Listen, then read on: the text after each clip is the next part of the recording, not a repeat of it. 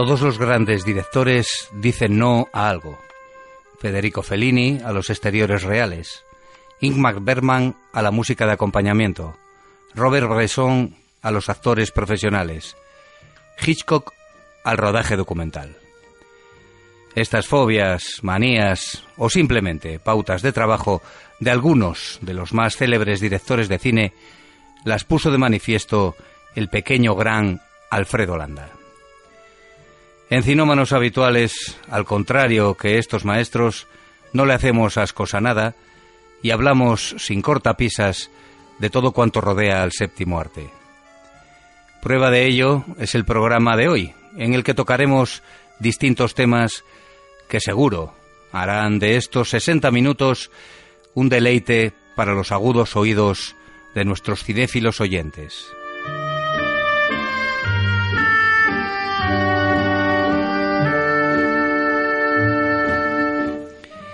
Próximos como estamos a la festividad de los Reyes Magos, criticaré una película que trata de dos reyes, pero con un único trono. La última película de Fernando Meirelles, producida por Netflix y titulada Los dos papas.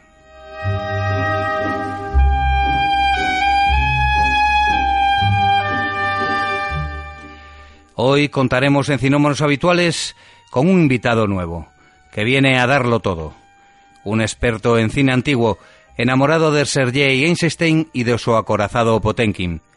Carlos Díaz hablará de esto y mucho más, porque de cine sabe un huevo.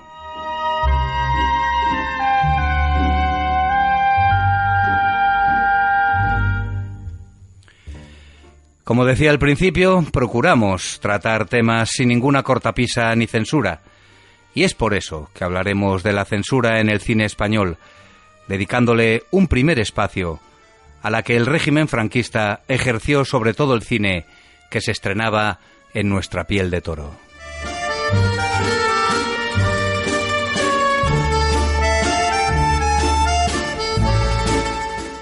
Y seguiremos con la habitual sección de estrenos y recomendaciones que semanalmente hago para aquellos que no quieran malgastar su dinero y su tiempo yendo a ver películas de las que no se habla en cinómanos habituales.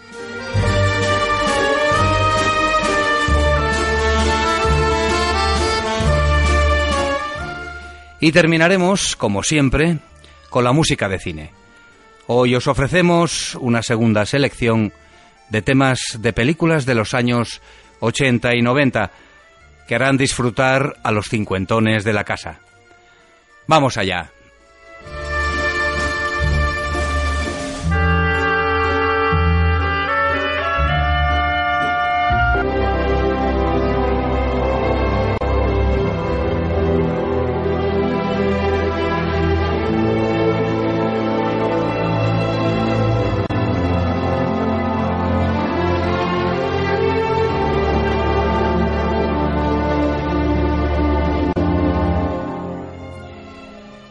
El cine ha utilizado como tema recurrente a través de su historia al papado y en general a la vida de los príncipes de la Iglesia.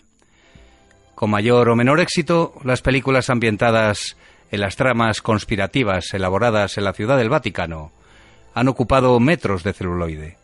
Por citar solo algunas de las más célebres, con interpretaciones magistrales, como El tormento y el éxtasis, de 1965, con un duelo interpretativo vibrante entre Charlton Heston como Miguel Ángel Buonarroti y Res Harrison como el Papa Julio II, que encarga al artista pintar la capilla Sistina. Las sandalias del pescador, con un impagable Anthony Quinn haciendo de Papa ucraniano en plena Guerra Fría. O la irregular, pero sorprendente Habemus Papa, de Nani Moretti, con Michel Piccoli como el Papa que no quería ser Papa, un esperpento tragicómico, que se pasa de frenada, pero que tiene su punto. Pero punto punto el que tiene La Papesa, película de 2009 basada en una novela que narra la leyenda de una mujer papa que reinó en el siglo IX haciéndose pasar por un hombre. Será un dulce racimo y en el mar de las uvas nuestro vino.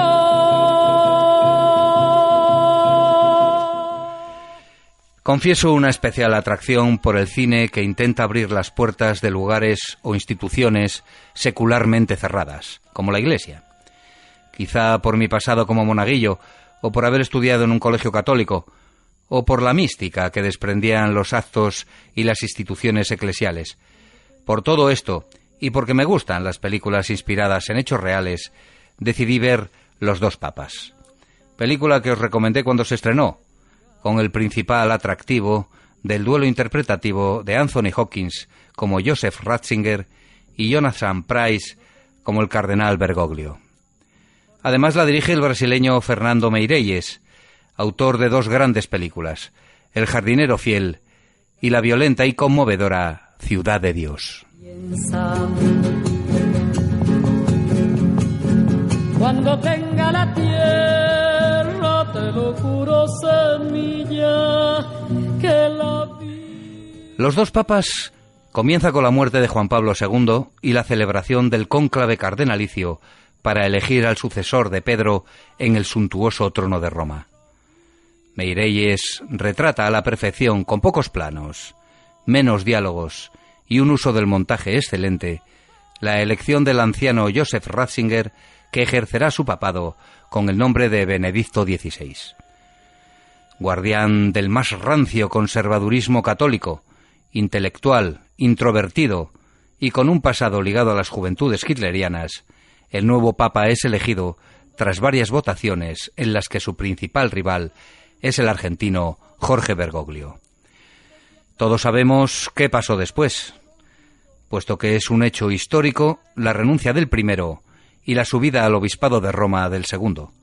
Y es precisamente este episodio el que se narra en este soberbio film. Campesino, campesino, campesino, dueño de mirar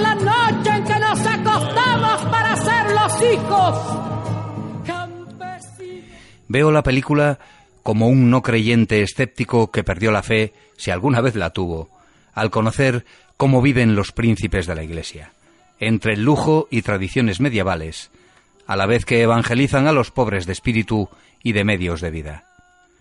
Y es por esto que el director es capaz de transmitirme a los dos personajes principales como seres humanos con una gran carga sobre sus hombros, y que en el caso del Papa Francisco conocieron la carne y el amor femenino, puesto que estuvo a punto de casarse en su Argentina natal, hecho que impidió la llamada del Señor.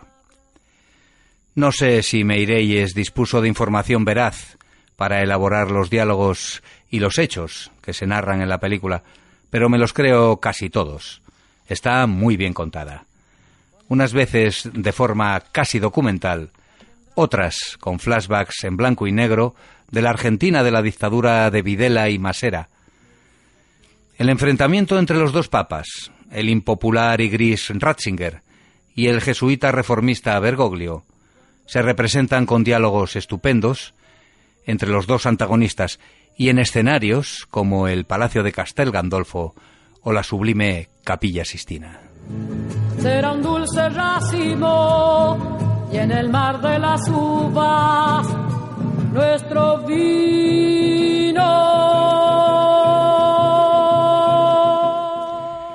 La película es muy buena, ¿eh? es muy buena desde todos los puntos de vista, aunque destacaría, por supuesto, las interpretaciones de Hopkins al nivel de sus mejores papeles en El silencio de los corderos o Lo que queda del día, y de Jonathan Price, que hace parte de su interpretación en castellano y cuyos gestos recuerdan al auténtico Papa Francisco. El guion, obra del neozelandés Anthony McCarten, está muy bien construido. Y la puesta en escena, a la que acompañan en el final escenas auténticas de los verdaderos papas, es magnífica. Estoy seguro que recibirá algún premio, porque lo merece. Los dos papas no solo es una muy buena película, a la que concedo cuatro puntos, sino que es también un documento, yo diría, pseudohistórico, reciente, por supuesto, y de gran trascendencia a nivel mundial por lo que representa la figura del papado entre los millones de fieles católicos. Quizá el director no quiso mojarse en la escena de la confesión que Benedicto XVI hace a su sucesor, aunque deja a la imaginación del espectador, respaldada por la reacción de Francisco, el conocimiento que el Papa alemán tenía de los abusos a menores y de la situación de los legionarios de Cristo, comandados por el sacerdote mexicano, drogadicto y pedófilo, Marcial Maciel. Algo, algo que también me chirría en la película es lo rojo, lo comunista que parece el futuro Papa Francisco. En sus conversaciones con Ratzinger hace una defensa de la pobreza y de una reforma de la Iglesia enfocada a los pobres.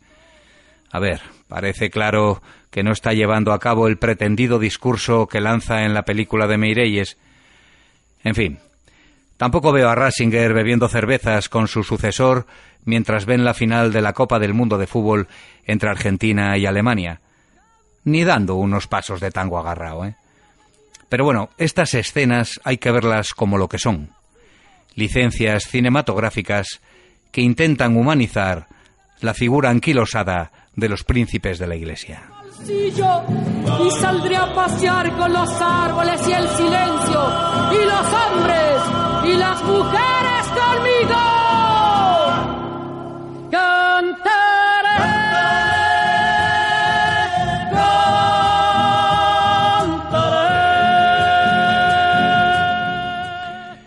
Y si queréis profundizar aún más en las cuitas del Vaticano desde un punto de vista ácido, surrealista y genial, debéis ver la serie de Paolo Sorrentino, El Papa Joven, interpretado por un santo egocéntrico y tirano con la cara de Jude Law, y cuya segunda temporada, El nuevo Papa, con John Malkovich como el obispo de Roma, se estrena este mes. Pero de momento, dedica dos horas a ver la estupenda los dos papas.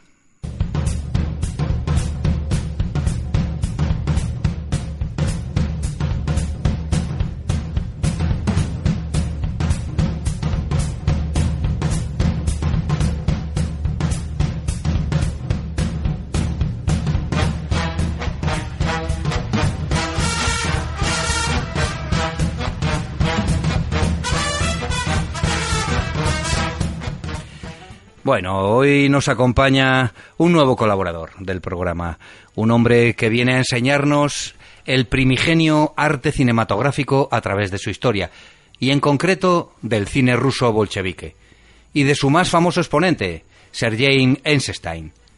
Buenas noches, Carlos Díaz. Hola, ¿qué tal Jesús? ¿Cómo andamos?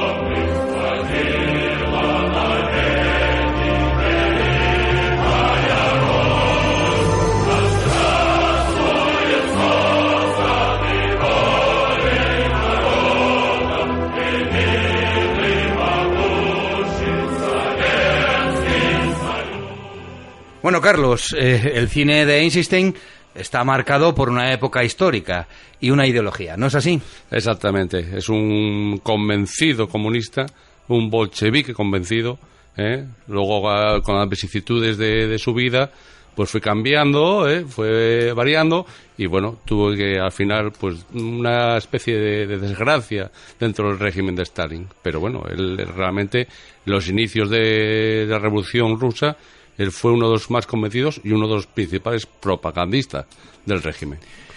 Así es, un propagandista. Yo tengo aquí apuntado que, que bueno, que era políticamente educativo. Creo que no es así, según. Bueno, es, yo creo que más bien era un propagandista del régimen. ¿eh? Él realmente ¿eh? como podemos ver en casi todas sus cintas, eh, sobre todo las del principio, La Huelga, El Acordado Ponte King, ¿eh? y todos estos, todos estos títulos del principio, antes de su ida a Estados Unidos, pues él lo que intentaba siempre era centrar el cine sobre todo en las masas, nunca en la individualidad, sino en las masas. Entonces, siempre él procuraba siempre que el pueblo ganase todas las batallas. Y en el Acordado King que lo va- vamos a ser el que, el que digamos que es su, su- el buque insignia, nunca mejor dicho. Nunca mejor dicho. Exactamente. Pues resulta que lo que él hace es eh, eh, mm, ver cómo el pueblo gana al tirano eh, de una manera eh, muy, muy, mm, digamos, eh, Es irreal. Sí, Sí, sí, real, real. porque no- no- ni, ni los hechos fueron así, ni, ni ocurrió como él lo cuenta, pero él le pone toda la, pasión eh, de contar una historia que realmente no ocurrió así. Con lo cual, es, cuando alguien no cuenta lo que es así, es un propagandista. Sin ninguna duda.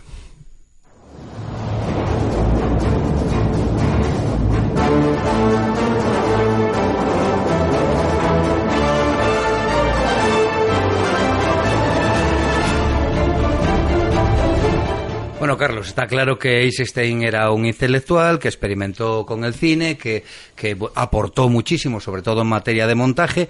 Y bueno, y si quieres ya empezar a rajar del acorazado Potenkin, porque te veo hasta nervioso. No, no, no estoy nervioso. El tema es que me gusta mucho. Es, un- es una, una película, una, una cinta que es una gozada. ¿eh? Tiene es los inicios del cine y él, él, él a- a- reconoceremos que, digamos, su- mm, el propósito del cine es la propaganda, pero él eh, es un precursor. Es un precursor y un maestro de. Él, eh, aparte de eso, crea escuelas, tanto en la Unión Soviética como luego en Estados Unidos. Entonces, hay que darle el valor que tiene como cineasta. Bueno, sus títulos son eso, pero son, digamos, eh, como sea, caciosos, pero él como cineasta eh, es buenísimo. Para mí, desde mi punto de vista, es buenísimo. Sí, sí, todavía estuve recordando ayer, bueno, pues eh, antes de venir aquí contigo a, a hablar un poco, recordar algunas de las escenas. Bueno, la vi casi entera, ¿eh? dura una hora y poco. Mm, sí, sí. Y, y, bueno, eh, la verdad que estaba remasterizada, la imagen era buenísima y aprecié, bueno, pues al tener que estudiarla un poco para intentar darte la réplica, pero veo que no voy a poder, pues un poquitín, bueno, pues saber recordar eh, esas imágenes, ¿no? De, de cine mudo, el uso de, bueno, pues de las eh, de los rostros, de los gestos que hacen los actores, que es algo, bueno, pues como en todo el cine mudo, algo que es eh, tremendo, ¿no? Es lo que hace que el, que el cine mudo sea tan especial.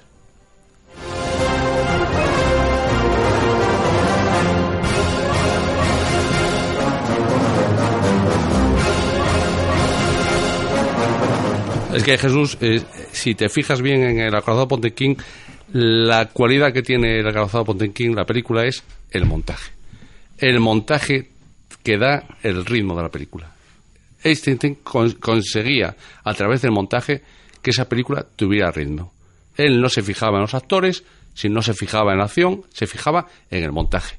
¿Eh? Por ejemplo, una, una escena, la más famosa Pontequín, Ya sé la matanza En las escaleras del en la escalera de Odessa, que por cierto, eh, voy a hacer una postilla, no existió. Esa es, es un hecho histórico totalmente falso. O sea, es una, una licencia poética, como muchas películas de la historia, tanto del lado bolchevique como del otro lado, eh, en que se permiten esas licencias. Bueno, pues esa escena, eh, creo, entendido que ha usado, usó, perdón, 72 planos para montarla. 72. 32 planos, ¿eh? Con un- cambiando eh, la, la- la- eso, porque encima eran cámaras fijas, Sí, sí. ¿eh? entonces cambiaba 72 veces para rodar la película.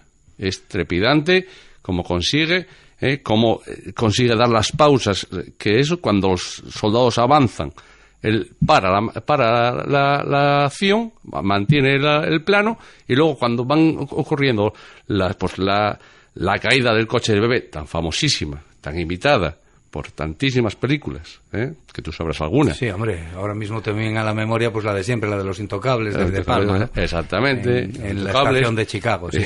En, lo- en Los Simpson también sale. En los Simpsons.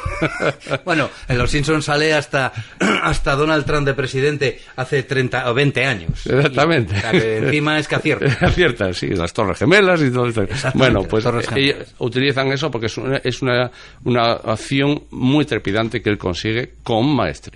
Hay que Sí, sí, reconocerlo. es un, la verdad que es un hacha y que, bueno, pues todavía sus técnicas se siguen enseñando en las más prestigiosas escuelas de cine mundiales.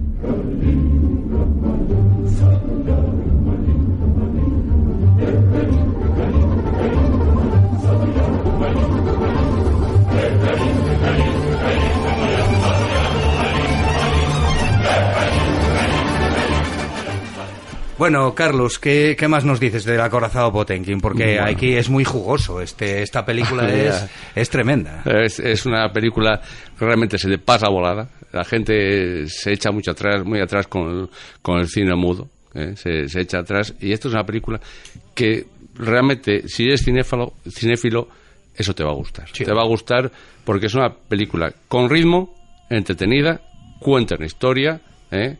Bueno, no del todo cierta. ¿eh? El acorazado Potemkin no es como ocurrió así, como lo cuenta él. Al final se tuvieron que refugiar en el puerto de Constanza, en Rumanía. ¿eh? Luego lo- lo- Rumanía lo devolvió al zarismo, porque el- la película está hecha en 1925, pero ellos narran unos hechos ocurridos en 1905 durante la primera Guerra ruso-japonesa. Sí, la guerra ruso-japonesa y la primera revolución rusa. Y la primera La revolución rusa, de correcto. 1905, ¿eh? Los- la aparición de- del bolcheviquismo y toda esta zona, toda esta revolución que hubo en Rusia. Entonces, eh, claro, es luchar contra el zar. Pero ¿cómo se consigue? Pues con varios intentos. Claro, él lo que narra, intenta narrar ya en 1925, con, habiendo triunfado la Revolución Rusa, él lo que intentaba narrar era la heroicidad de aquellos primeros marineros que se rebe- rebelaron contra la opresión zarista. Entonces, y yo creo que lo consigue con, con vale, con quizá con alguna mentirijilla, ¿eh? pero lo consigue dar un empaque a la película que fue un éxito total en aquella época ya. Yo me acuerdo, bueno, ya te digo que la estuve repasando hace poco y vi, bueno, pues lo que desata un poquitín el, el sentimiento revolucionario también es, es lo que les dan de comer en el barco, ¿no? La famosa carne podrida, Mm, sí. eh, los Sí, castigos de los mandos que eran medievales 100%. Sí, no sé, encima, eh, ¿te acuerdas cómo él utiliza también los personajes casi cómicos, como el médico? Es verdad. El médico, que era un personaje así, eh, diminuto, eh, muy, muy enclenque, y sin embargo era un tirano. Era un tirano. Era un tirano. Dijo que esa carne que no estaba podrida y que había que comerla. Lávarla con salmuera. Exactamente, Lávarla con salmuera comer. y a comerla. Entonces, claro, el principal instigador del, del motín a bordo, pues se niega a comerla y entonces el capitán decide matar a, a muchos marineros. A muchos marineros ante, bueno, pues ante, ante el motín que se estaba desencadenando.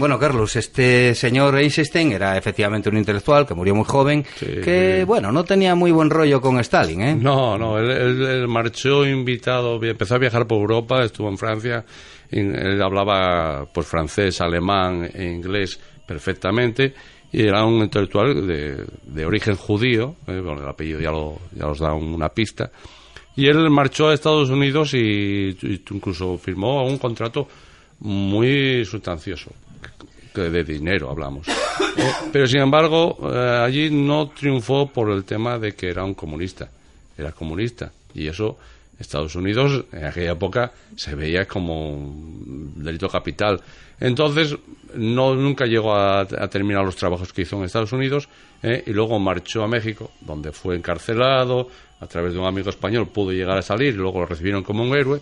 Y hizo algunas cosas, pero ya no fueron inconclusas y eso. Volvió a, a la URSS y ya ya estaba Stalin. Y Stalin ya sabemos que al que se movía no sacaban la foto. No, Entonces, él había estado con Trotsky, tuvo que eliminar, por ejemplo, en octubre eh, la, la segunda mejor película de Eisenstein, tuvo que eliminar los planos en los que figuraba, en los que salía Trotsky, en los que dejó los de Lenin, pero los de Trotsky los tuvo que eliminar. Entonces, todo eso Trotsky lo eso y lo, lo apuntaba y lo decía. Las Stalin. próximas Stalin, perdón. Stalin lo que hacía eso. Cuando volvió a la URSS ya estaba ya proscrito. Y entonces qué pasó? Que todos los trabajos los tenía, digamos, capaos. Los Sí. tenía tenía siempre bajo, Bajo yugo- sospecha, y el yugo de la censura. El yugo de la censura de, de Stalin. De todas maneras, yo creo que en la de Alexander Nevsky, que es uno de los Mm, grandes sí, héroes sí, rusos, sí, sí. Ahí, bueno, yo no sé si para lavar un poco su imagen, que yo creo que, bueno, pudo ser eso, y porque la película es estupenda, por supuesto, eh, se sale un poco de, bueno, pues de lo que decías antes, de la, Sí. del tema de que el pueblo es el protagonista, Mm. la masa, no el individuo. El Alexander Nevsky, bueno, se pasa un poquitín esto, bueno, pues porque es un héroe, y recibe un premio por, por esa película, un premio cinematográfico ruso importante. No recuerdo cuál es. Sí, es me parece que es el de, el- el de la Academia de Stalin. Me suena a mí que era algo de la Academia de Stalin, algo Sí, sí. de, del premio Stalin a la cinematografía. Él, él, en, en Alexander Nevsky lo que consigue es eh, dar un giro eh, de, de- de- de ser protagonista del pueblo pasa a ser un héroe ruso. Eh, Bueno, digamos que era para contentar un poquitín a las élites eh, stalinistas que le tenían subyugado completamente. Él era un acérrimo de, además odiaba el cine sonoro, él no quería el cine sonoro, para nada quería el cine sonoro, entonces eh, todo él, él era, digamos, un cabezón, era un cabezón en el sentido, entonces todo esto le costó muchísimo. Bueno, pues al, al poco de, de realizar la película se le produce su muerte y claro, él digamos que no muere como un héroe de la Revolución Rusa, como pueden ser otros, sino como muere, pues digamos, en ostracismo. Sí, sí, eso es lo que tengo entendido.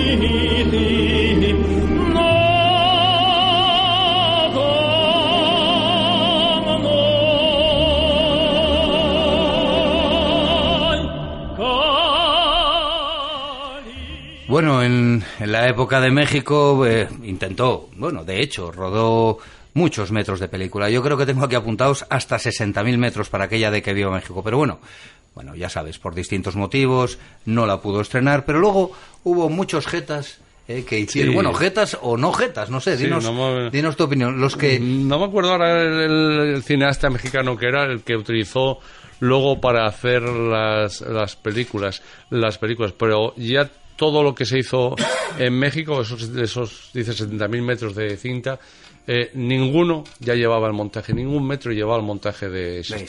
Entonces es una lástima, porque realmente él lo que era era un genio del montaje. Sí. Él realmente era un genio del montaje. Sí, señor. ¿Eh? Es que como ahora uh, Paquerrín es un, genio del jockey, pues este era un... Él era no, un- el comparar. no, es una licencia poética que me permite. sí, Exactamente, sí, no se puede comparar a Paquerrín No. con Existing. Yo, a ver, tengo aquí algunas de sus películas que por supuesto son las que él terminó, ¿no? El diario de Glumov, del Mm, 23, La sí, huelga de la, La que hablabas huelga. Hace un rato, El acorazado Potenkin, Octubre. Octubre, Octubre es un peliculón también. Peliculón. Eh, tengo que repasarla. Eh, la línea general, una película que no vi. Eh, Alejandro Nevsky, de la que acabamos sí, de hablar, y luego Iván el Terrible. Iván el Terrible ahí también da otro salto porque eh, lo- intenta hacer, yo creo, eh, una, una- un díptico o dos películas, pero claro, solo puede hacer una porque luego le sorprende la muerte. Sí, sí, ahí fue cuando le sorprendió. Yo, yo pensé que, mira, esa- esa- ese dato no lo tenía yo. Pero sí que es verdad que ahí quería hacer eso, pero ya estaba. Siempre tuvo, a partir de que volvió de Estados Unidos, siempre tuvo a un, a un, cesur- un- un- Comisario político. comisario político En el Yombo. de- en el Yombo, un poli- el políburo famoso Sí, sí. que no le dejaba realmente funcionar como él quería. Claro que no, ya sabemos cómo funcionan los regímenes autoritarios, Carlos. eh, eh, en cuanto te sales un poquitín... No, no, eh, está claro. Y Stalin, eh, vamos, no vamos a descubrir la figura de Stalin.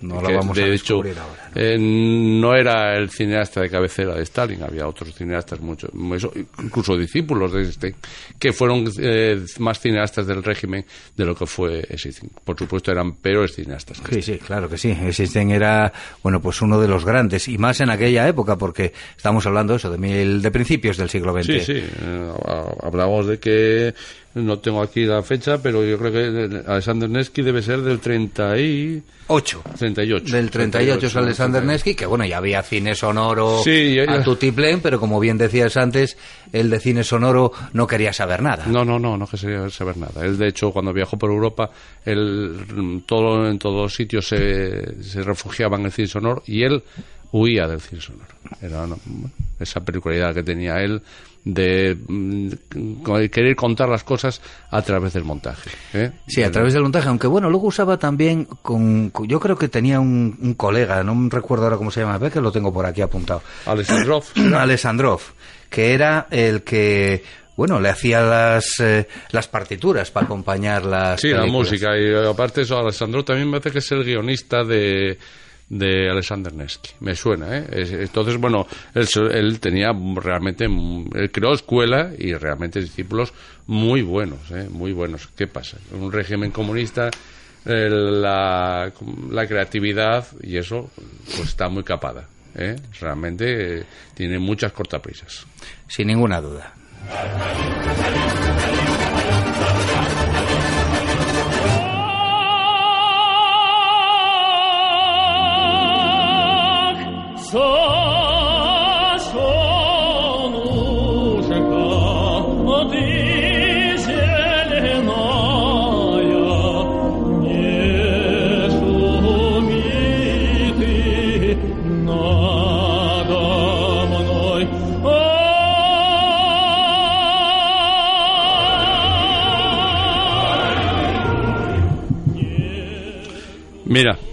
yo una cosa que me, me encanta de de Pontenkin es la habilidad que tuvo ese hombre para colocar los barcos, las cámaras sobre los barcos. Me parece algunas algunas escenas son técnicamente muy difíciles.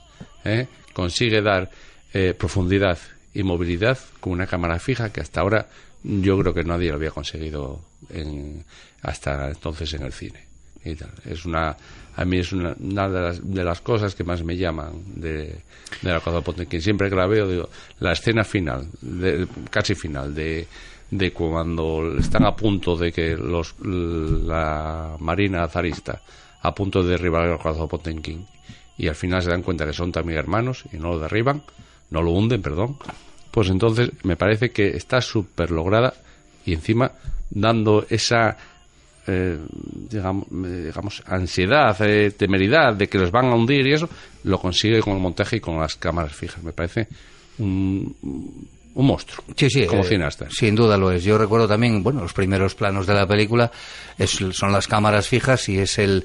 eh, hay un temporal que está, pues, abatiendo los diques, luego se sí. ven los planos de dentro de, bueno, pues de un acorazado, que era un acorazado muy grande y, bueno, pues para la época, eh, con una tecnología muy avanzada, sin embargo, pues ellos duermen en. Sí, sí. en las hay una- hamacas. Hay, un- hay claramente, lo hace más eh, claramente que para se distinga bien dónde está la tropa y lo que comen los mandos, lo que comen ellos, Sí. donde duermen unos, donde duermen otros, siempre lo consigue así para decir que el pueblo está subyugado, eh, el, en escarba ahí para que vean, para que la gente se quede con el tema. Eh, Los burgueses tienen las botas limpias, los oficiales tienen las botas limpias, ellos andan sucios, desarapados, eh, comen gusanos. Comen gusanos, ¿Eh? que hay que lavar con salmuera según el, eh, el puñetero El médico. médico este, Es un- el es un- pequeñito. el pequeñito este que es un elemento, ¿eh? Un elemento como el capitán, que es el típico zarista, eh, Convencido. re- recalcitrante,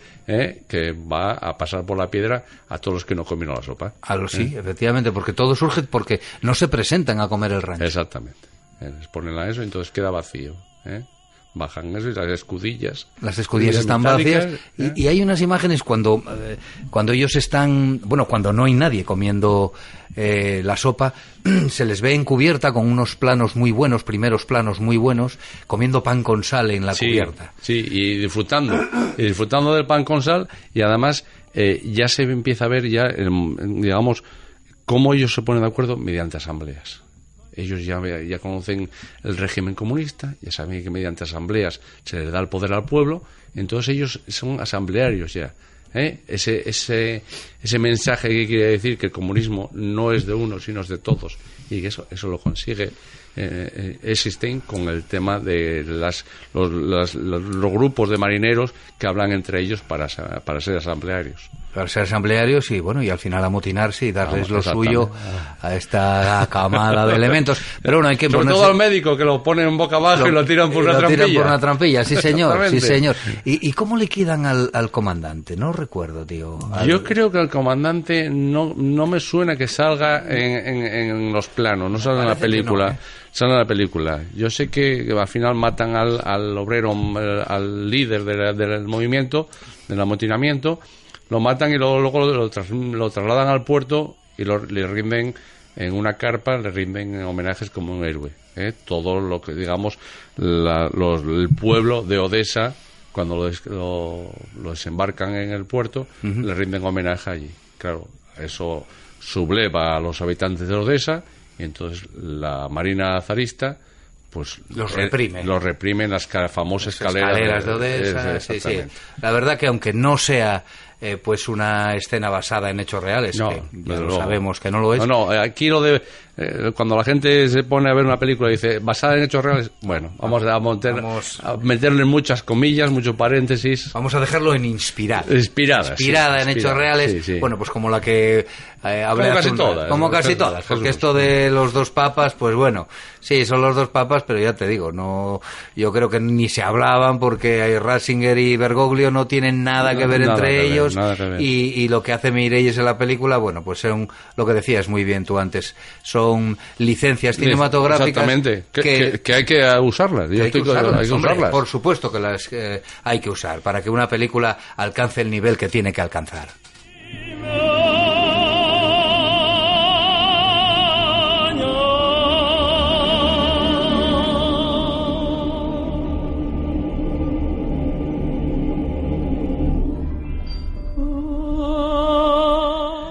Qué bien, qué bien lo estamos pasando hoy con Carlos Díaz y su magisterio sobre sobre Einstein, Eisenstein, perdón, y, y el acorazado Potemkin y parte de su obra.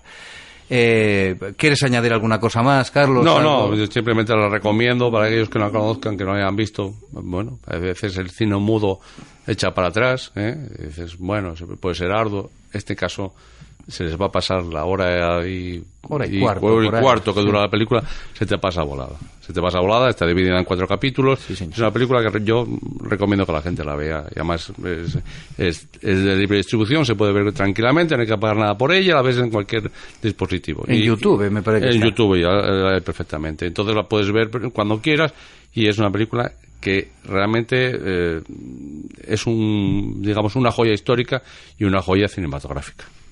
Sin ninguna duda.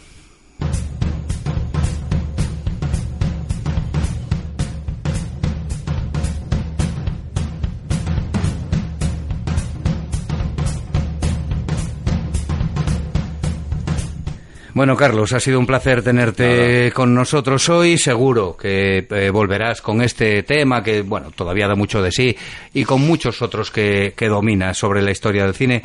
Así que aquí en Cinómanos te agradecemos muchísimo tu magisterio y tu compañía en la noche de hoy. Nada, ningún problema. Yo encantado de estar aquí contigo. Gracias, Jesús. Carlos. Gracias. Como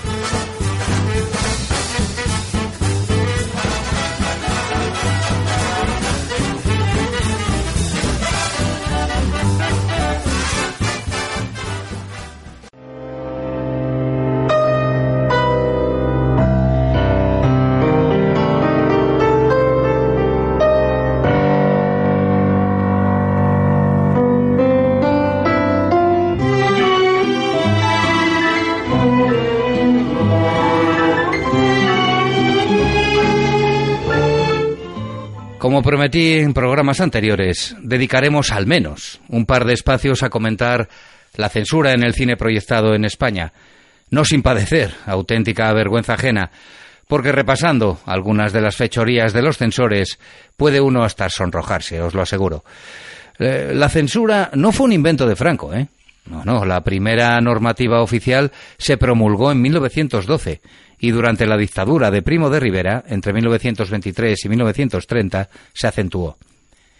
Se comenzaron a cortar o a prohibir aquellas películas que cuestionaban los valores tradicionales de España y ofrecían una imagen peyorativa del país. Pero también la República usó la censura como medio propagandístico. ¿Qué duda cabe que el cine es un arma de propaganda muy valiosa?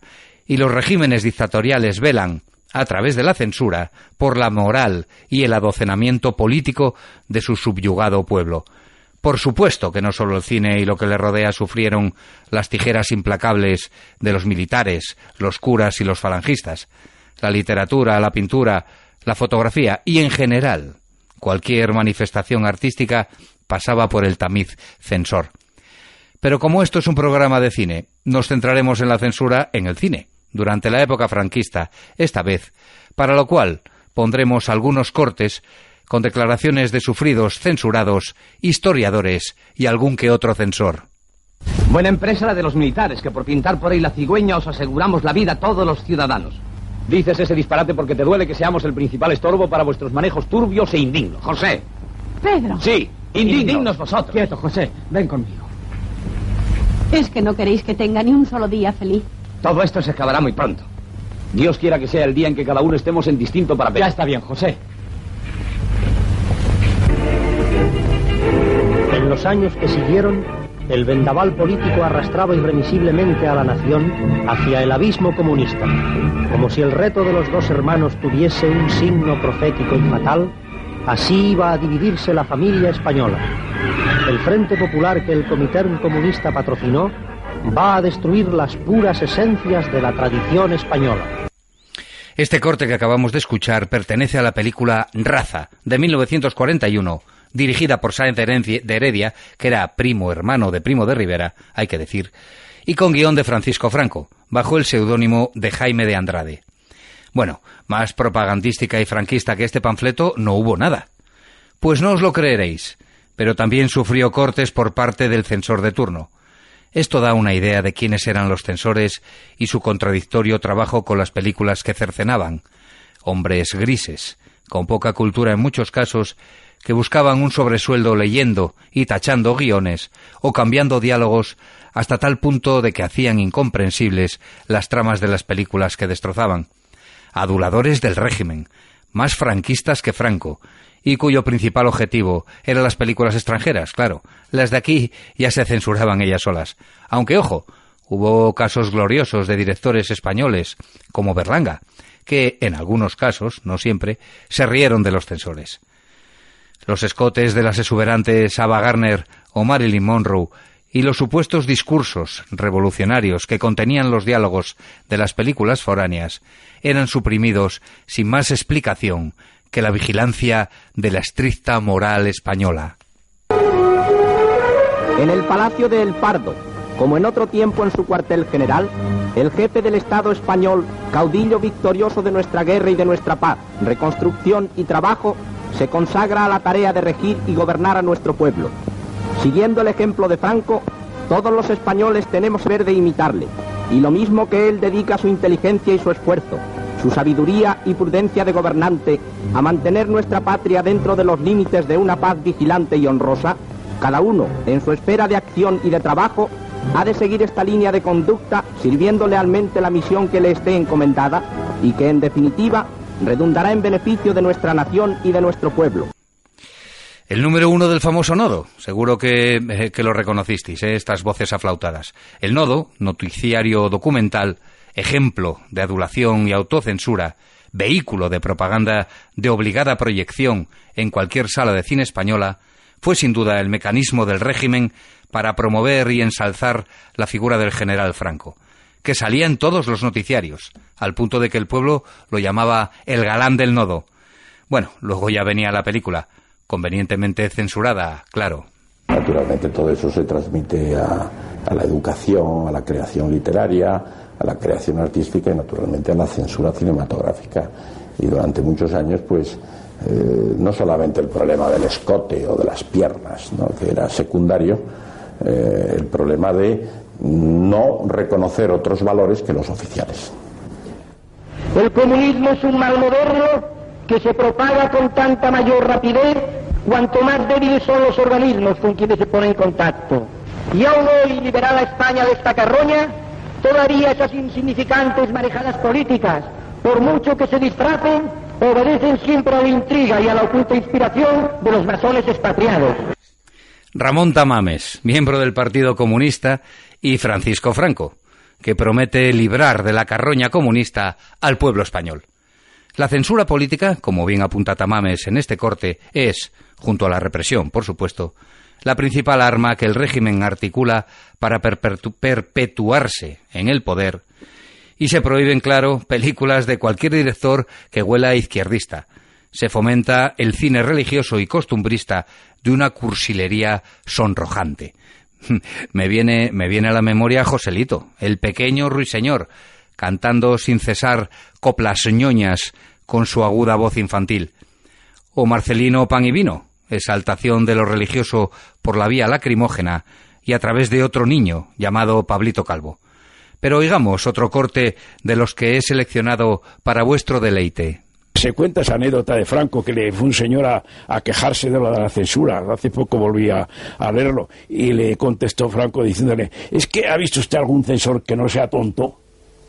Una muestra de, este eh, proceder de los más franquistas que Franco, pues estaba efectivamente el, el, deseo, y más que deseo, porque esto llegó a cuajar en algún escrito, creo recordar, de que eh, se propusiera a la Iglesia el nombramiento de Franco como cardenal, teniendo en cuenta que canónicamente un cardenal no tenía que ser eclesiástico. Por un lado, el director Nieves Conde cuenta la anécdota de Franco diciendo que los censores eran todos tontos. Así los quería él, funcionarios mal pagados y aduladores que solo tenían en mente el adoctrinamiento nacional católico del movimiento. Y por otro lado, García Escudero, que fue director nacional de cinematografía en dos épocas de la dictadura, por lo tanto, un profundo conocedor del aparato censor, que sin embargo detestaba, porque dimitió hasta en dos ocasiones. Bueno, y lo que cuenta, lo que cuenta es el sumum del peloteo, ¿eh? hacia la figura del generalísimo, al que pretendían hacer nada menos que cardenal. En fin, otro corte interesante, venga.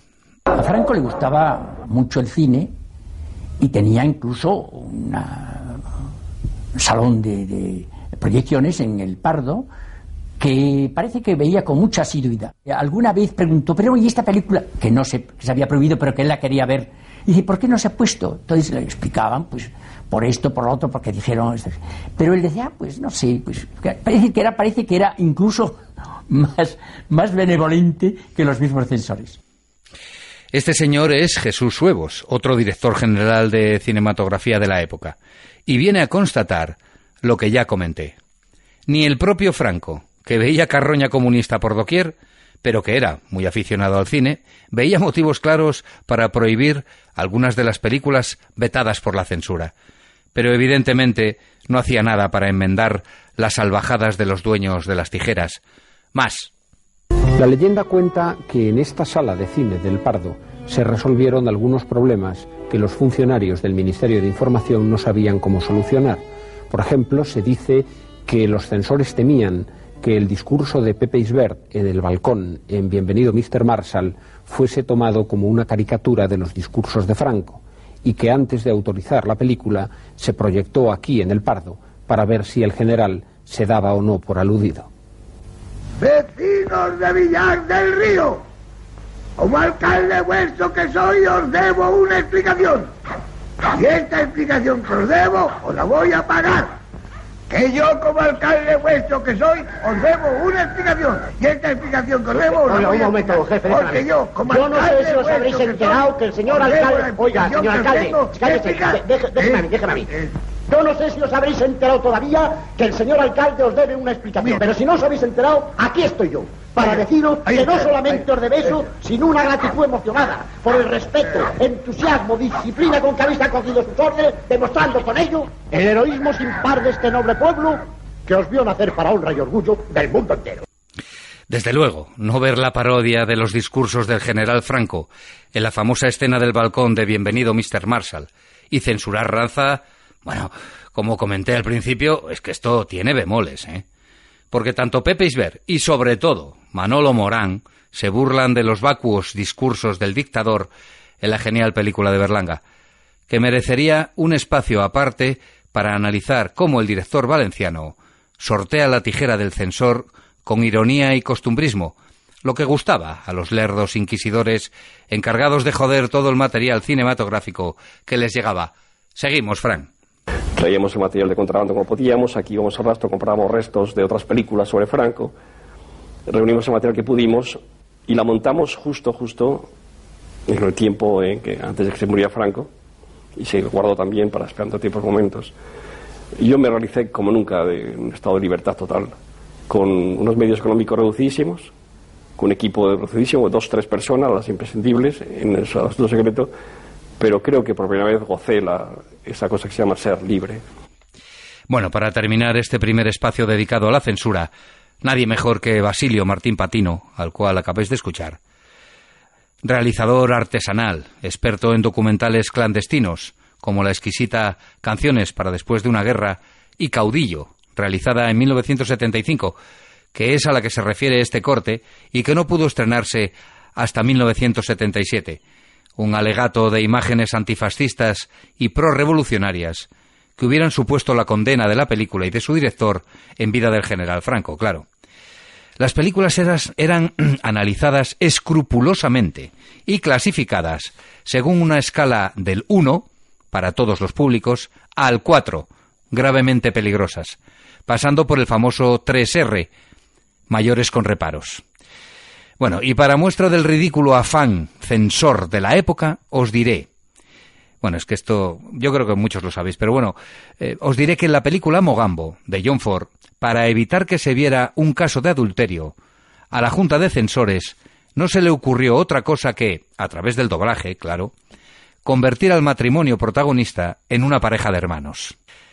Sin embargo, como las imágenes eran muy elocuentes, si recordáis la película, respecto a la naturaleza de su relación, lo que consiguieron fue transformar un adulterio en un incesto.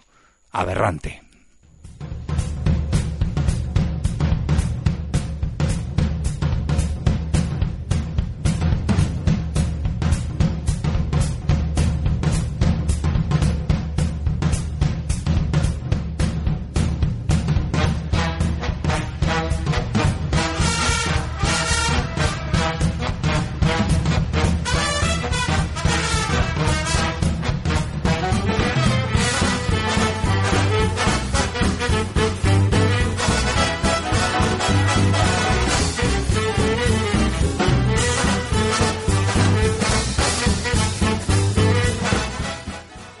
Bueno, hoy, hoy la verdad que después de la jugosa conversación que tuvimos sobre Einstein y el acorazado Potenkin con Carlos Díaz, pues se nos ha venido el tiempo, el tiempo encima. Así que eh, os perdéis eh, hoy la sección que hago siempre de estrenos y recomendaciones, que será en el próximo eh, en la próxima edición de Cinómanos Habituales un poco más extensa y pasamos directamente a las bandas sonoras.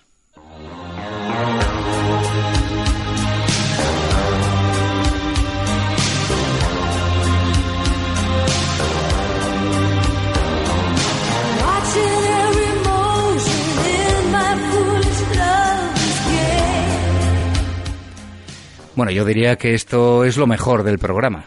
Lo primero, porque hago una selección de buenos temas, recordados por todos, gracias a las películas de las que formaron parte. Y lo segundo, porque es la única manera de que me calle un rato.